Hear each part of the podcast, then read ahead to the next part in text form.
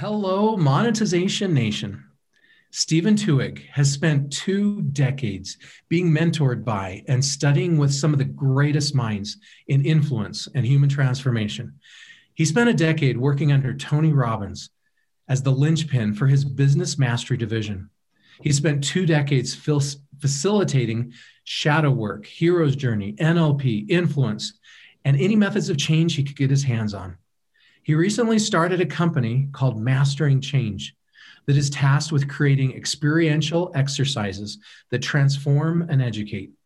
His travels have led him around the world, teaching business owners and individuals how to lead a more fulfilling and impactful life. He is a coach, a guide, a facilitator, and an agent of change, helping businesses to transform.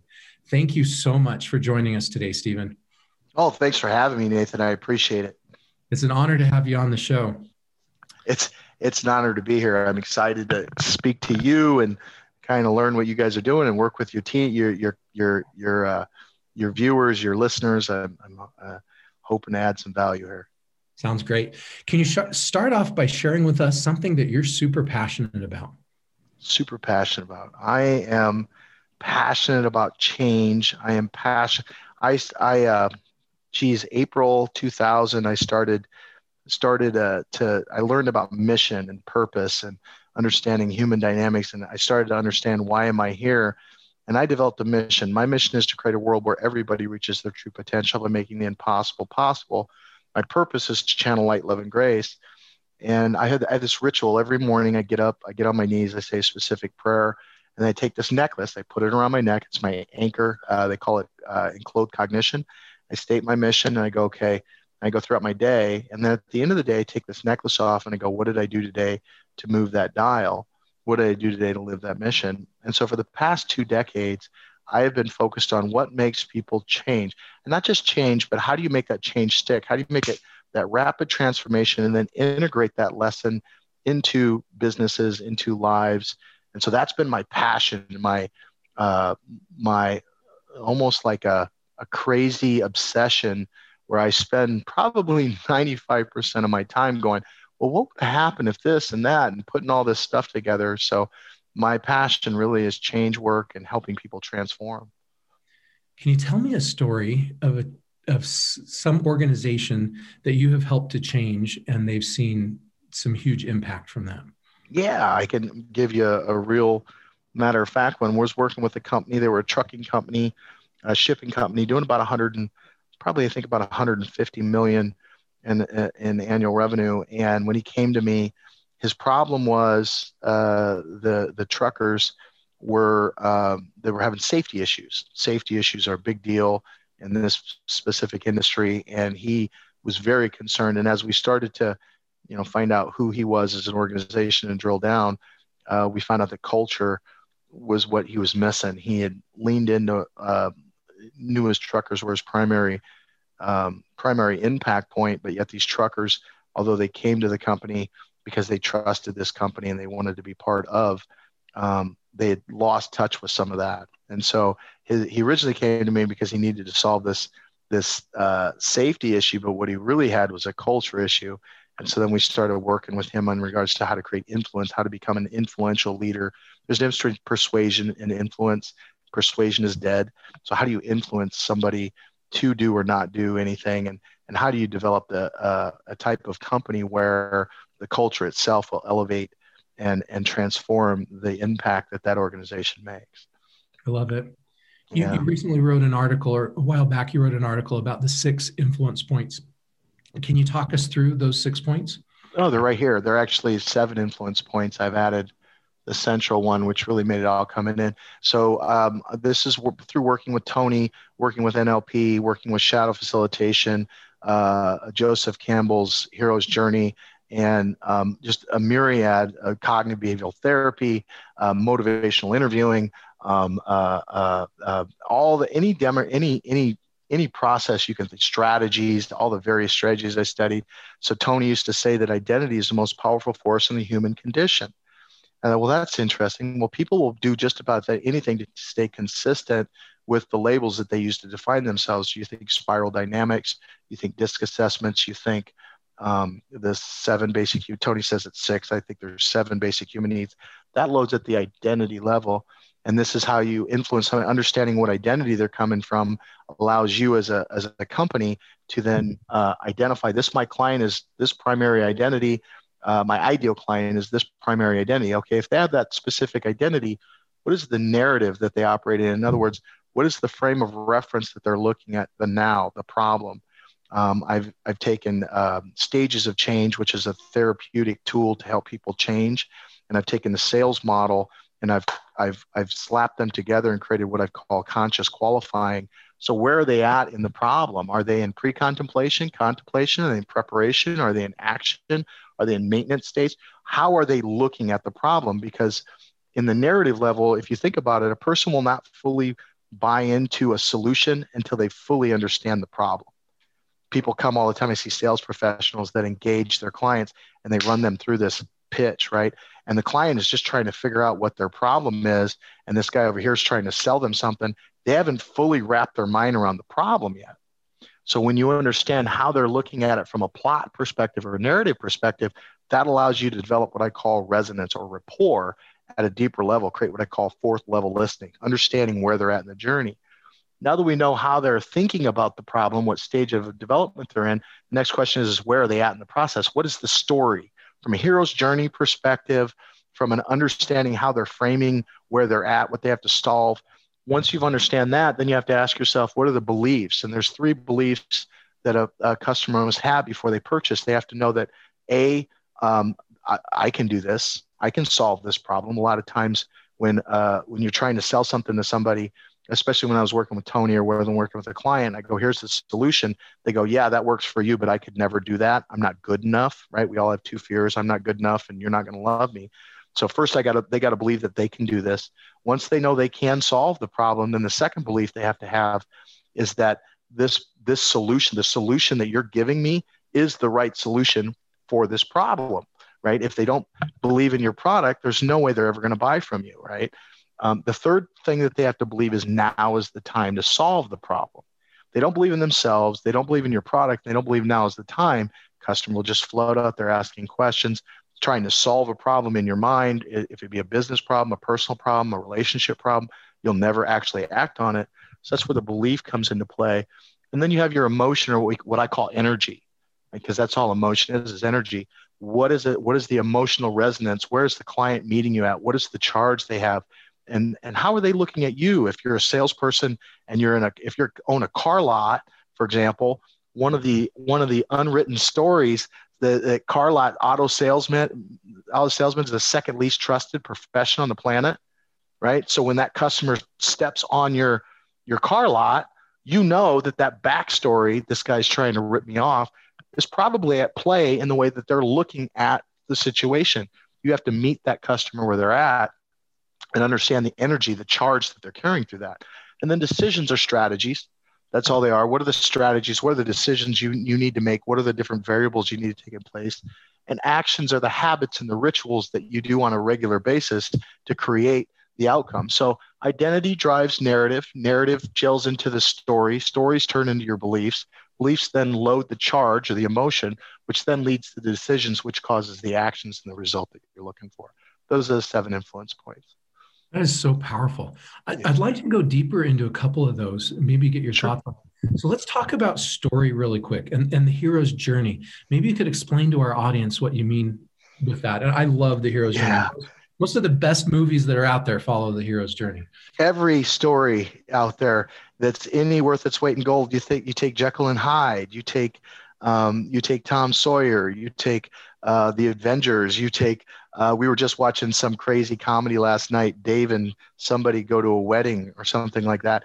Every movie, every story, every book, every television show that you've ever watched that's had any kind of resonance with you has followed a specific groove. Now, this is what I find mind boggling when you really think of it. Every story, not just the stories you've been told, but the stories that your parents were told, the stories that your parents' parents were told, parents, parents, parents, parents, parents, parents, all the way back to when story was first. And stories are the evolutionary tool. If you think about it, people say that the disposable thumbs or opposable thumbs are, are the tool that has helped us evolve. but story tells us what to engage, what to hold on to. And we all have this pattern in our head. We don't think in time, we think in moments, but we store that, that experience in story form. And the format that we've all been told that's burned into our DNA is the hero's journey. And when you can understand that, then you can meet somebody where you're at saying, Oh, you're at this stage of change. Oh, you sound like you're going through the dark night of the soul. And you see these, like if you go back, just uh, Spider Man, great example. Spider Man, there's a scene in uh, Spider Man uh, Homecoming, the new Spider, when Spider Man first entered the MCU universe. And he's under, he's got this big rubble, he's got this big building that's been crashed on top of him. and he's just feeling so small, so crushed, so everything. And he looks down and he sees this puddle and in this puddle, you can see his reflection, and half has got his Spider-Man mask on, and half of him is Peter Parker. And he hears this voice in his head that says, "If you if you don't if if you need the suit to be Spider-Man, then you don't deserve to have the suit." And you see this transition point where he realizes that I am Spider-Man, that I am the one I'm waiting for, and shifts. And that's what I call a Shazam moment. It's a moment where for a brief period of time, I lock into who what's really going on and gain this heightened character. So if you go back, Nathan, and look at any problem that you've ever solved, any challenge that you've overcome, isn't it true that once you came through that that experience, you became not not a different version of Nathan, but the same version of Nathan, but a bigger in regards to the awareness and what you thought you could do. Yeah. So okay. True. And that's because you've had this experience of uncovering we think that we need more resources i need i need more clients i think i need more this i think i need more that no you have to step back and, and access a deeper part of yourself and in the movie in the hero's journey isn't it true that every movie you've ever watched customer needs to or the, the the hero needs to go get the fiery sword they get the fiery sword but they don't transform who they are to become a bigger better bolder some part of us knows that the story's not over because you haven't transformed as a character. And again, this is the way we've been taught to think in our mind to make meaning of the world. And if you're going to help people make meaning, you should know how that meaning is made. It's made through story, through the hero's journey. So in belief, you said there's there's two core fears that we deal with that that I'm not good enough and that you're not going to love me. You're not going to love me. So so talk about those. Um, why do we have those how are those manifest how do we overcome those right give us some advice yeah. yeah so so and again we take the hero's journey there's another gentleman that i that i that i've integrated called stanislav grof who teaches the four matrices of birth so think about it when you're born um, the one thing that we don't take into consideration in birthing process is the actual baking of the baby so you have four stages of the birth so the first stage is I'm kind of floating around in the embryo, amniotic fluid. I there's no tomorrow, there's no today, there's no hunger, there's no everything's fed umbilically, right? There's no hot, there's no cold. It just is.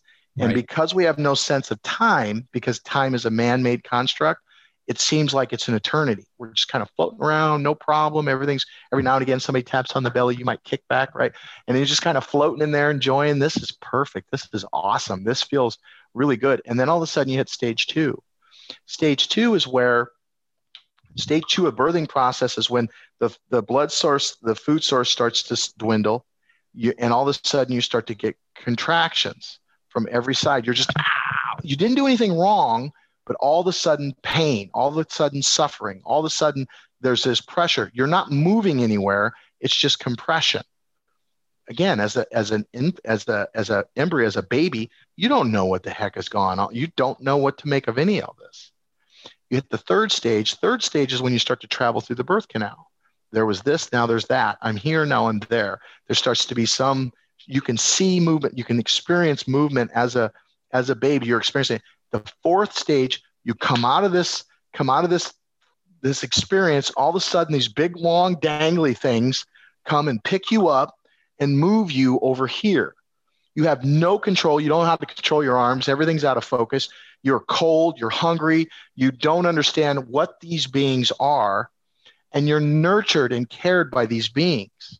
You start to notice that when I do this, ooh, they smile at me. They're happy. When I when I cry, they jump. Oh, that's interesting. And then all of a sudden, they stick a bottle in my mouth. I'm not hungry anymore. I don't have that feeling in my belly anymore. So you become very dependent upon this other thing, right? Well, what happens eventually when you're first a baby, you poop and everything. Oh, look at the baby. The baby pooped. Oh, look at the poop. Mm-hmm. And then one day, what happened? I got seven kids, five in the home. I can tell you eventually it's like, oh man, what was that? All of a sudden, there's this different interaction. You start to notice that this thing that uh, responsible for me sometimes not happy with me. Why? Is there something wrong with me? Ooh, what if I'm not good enough? What if I'm not good enough for this person?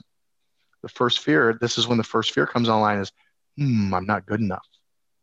And then the second fear is, if I'm not good enough, you're not going to love me. And if you don't love me, how am I going to eat? So this is, you know, think about it. We don't have wings, we don't have claws, we don't have speed. Our our number one survival tool is love. It's the number one tool we have. And if I don't get love from my family, then we all know what happens if a baby doesn't get love, it dies.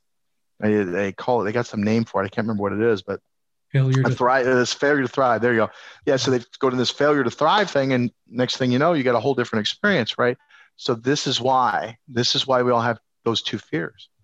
So how does that apply in business? I love the concept. How do we apply that in the business world? Well, what is business? Business is, is business. If you think about it, a business is nothing more than a bunch of individuals coming together for a common goal. That's what business is. And so if this if this belief system sits at the bottom of all, most of our, and it, I'm telling you, I've I've worked all around. I've been to Serbia, I've been to Australia, I've been to Canada, I've been all over the 50 states. I've been like uh, Paris, I've been London, like I've been all and, and and I as I'm working with people and I go, okay, what's your problem? My problem is this, and I start to follow it down. It always comes down to that I'm not good enough. Nobody's going to love me. And when you react out of that, fear breeds more fear. You cannot build on failure. You can only build on success. And so, first off, you have to ask yourself, what am I looking to do? What fears, what fears and beliefs does my customer hold about me, about my product, about themselves, so that when you can meet them where they're at? Influence means you and I are on the same resonance. We're vibrating at the same frequency. Salespeople call it rapport, but it's deeper than that.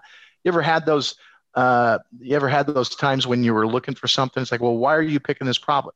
I don't know. It just feels right. It's because you're you're mat you're understanding where they're at. So in business, from a marketing perspective, well, it's about understanding what their fears and their beliefs are. Beliefs is more than just those two those two fears, right? But understanding what their beliefs are around your product, around themselves, around the stage of development they're in, around the solution. There's multiple things that you take into consideration. If you're working with the with the team member, I had a client who um, he uh, had a receptionist position, and the receptionist that he hired was very frustrated. And he's like, I don't know what, what's going on here. And I went in and looked. It's like, okay, so tell me about the interview process. This person had set, they'd set, inadvertently set this person up for failure by saying, well, this is an entry level position. You can move up to other positions. Well, they hired this person on. This person was not qualified to go to a VP position, a management position, accounting position, a marketing position. They were really qualified for this, and that was it. And they started getting frustrated because all these other people were getting hired. The company was growing, and they were seeing all these people get hired for these other positions. And now all of a sudden they're frustrated, they're angry, they're, fr- they're I'm not getting what I want. And then we we start to talk about shadow, that part we hide, repress, and deny, starts popping up, starts projecting all kinds of beliefs in the company. So understanding you don't love me, I'm not good enough. Understanding that allows the leader, the manager, to meet that person where they're at and deal with the real problem, not the presenting problem. The presenting mm-hmm. problem is, is you're not giving me the job. The deeper thing is I don't feel loved and, and I don't think I'm good enough. And, and so that I'm going to either become over good enough or become over judgmental or become bloated over here. I'm going to become, I'm going to become condensed over here. Does that make sense? Yeah. Okay. So let me restate. So as a manager, as, as we have team members that work for us, we need to help them feel that they are good enough and we need to help them feel that they are loved and they belong. We need to not use a management style that that makes them feel they're not good enough. So in that example with that lady who who was in the receptionist role and she wasn't qualified to move up, and, and, that made her because the expectation was set that she could move up that made her feel like a failure instead of that we probably shouldn't have set that ex- expectation going in and when she's in the role we need to reinforce how she's doing such a great job in the role, how she is good enough in that role, and she is successful, and we're grateful to have her here in that role. Exactly. So first off, it's setting the right expectation. Look, this position here, we're looking for somebody that has these qualifications, this type of character, this type of person. Uh, do you have other positions? Yes, we have other positions as well, but understand that we're looking for something specific for this role, the right person for this gig. Oh, okay. Then we start to look at because in that specific position, he was hiring those young girls that were just coming into their career, that were just coming into their adulthood. And so those people want to move up, up, up, up, up, and over. And what he really found he needed was he needed an older, uh, uh, on the back half of the relation of, of the of the uh, uh career path, who was just looking for something that I, I love connecting with people. I've talked. I want to work with the tribe of people, a company that that honors me. And as a manager, then now you're managing two different people. The other thing you mentioned was make them feel. You can't make anybody feel anything. You can set the environment up to where it fosters that kind of feeling, but I can't control how you're going to feel, how you're going to, nothing can separate you from your reality but you. And once you understand that, yeah, so the goal of the, the manager is is to guide, is to be is to, again to be the Yoda for these people to support them as they continue to grow as individuals, as team members, and as souls. Really, I, I don't want to get too woo woo on you, but the, the, the more the leader is able to follow, it's like it's like 70% of sales teams look to their manager to train them to be better but yet it's like 5% 10% I, I don't have that statistic in my head actually give their managers the tools necessary to sell to hire their sales team.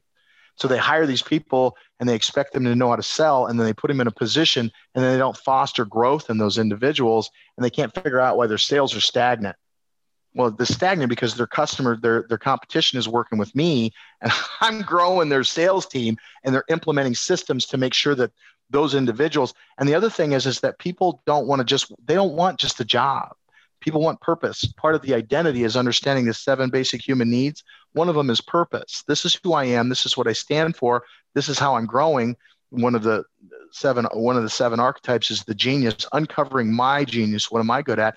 And if a company doesn't provide that then you get what i call paycheck employees. Paycheck employees are paper thin. They're only there for the paycheck. And as soon as somebody will pay them more money they will leave you to go do that. You want to have it I, my son had pyloric stenosis, so he had this 53 degree curve around his spine with a twist kind of thing. And the, the Shriners in Chicago, amazing people and we would go up there and the the the the um the janitor, the nurses, the doctors, the CEO, like they walk by you, how are you today? Like everybody's connecting. And um, I would go there every three months. I would go and put this big cast on my son. It was very, very powerful. Like talk about the hero's journey. That was for me one of the most difficult moments as a, as a parent.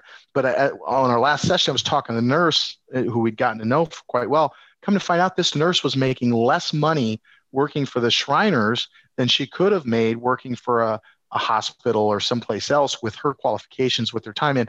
But the reason why she was there was because the meaning, the purpose, the management, the way that they fostered the, the culture to grow these individuals to become the best version of themselves. She said, I can't imagine working anywhere else. Made less money. Thank you so much, Stephen, for sharing your stories and insights with us today. Here's some of my key takeaways from this episode. Number one, as Tony Robbins says, identity is the most powerful force in the human condition. People will do just about anything to stay consistent with the labels they use to define themselves. Number two, stories are one of the most powerful ways to connect with our ideal customers and move them to take action. The hero's journey is one of the most powerful storytelling models. Number three, there are three beliefs a customer must have before they purchase. Those are I can solve this, this is the right solution for this problem, and now is the time to solve the problem.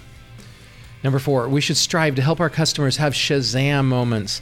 These are the moments when we evolve into a better version of ourselves. Number five, we should be building an environment that will help our ideal customers and team members counteract their two core fears. Number one, that we aren't good enough, and number two, that we won't be loved. To learn more about or connect with Stephen, you can connect with him on LinkedIn or visit his website at masteringchange.com And there's links to both of those sites in the blog post for this episode at monetizationnation.com. Do you want to take your digital marketing to the next level? Then you can get a free ebook about passion marketing and learn how to become a top priority of your ideal customers at passionmarketing.com. You can also subscribe to Monetization Nation on YouTube, Instagram, Twitter, our Facebook group, and your favorite podcast platform. Thanks for joining me today for this episode. I wish you success as you strive to increase your influence. Do you want to become a better digital monetizer? To receive great monetization stories and secrets, please go to monetizationnation.com and join free. And if you liked today's episode, please subscribe to the show and share it.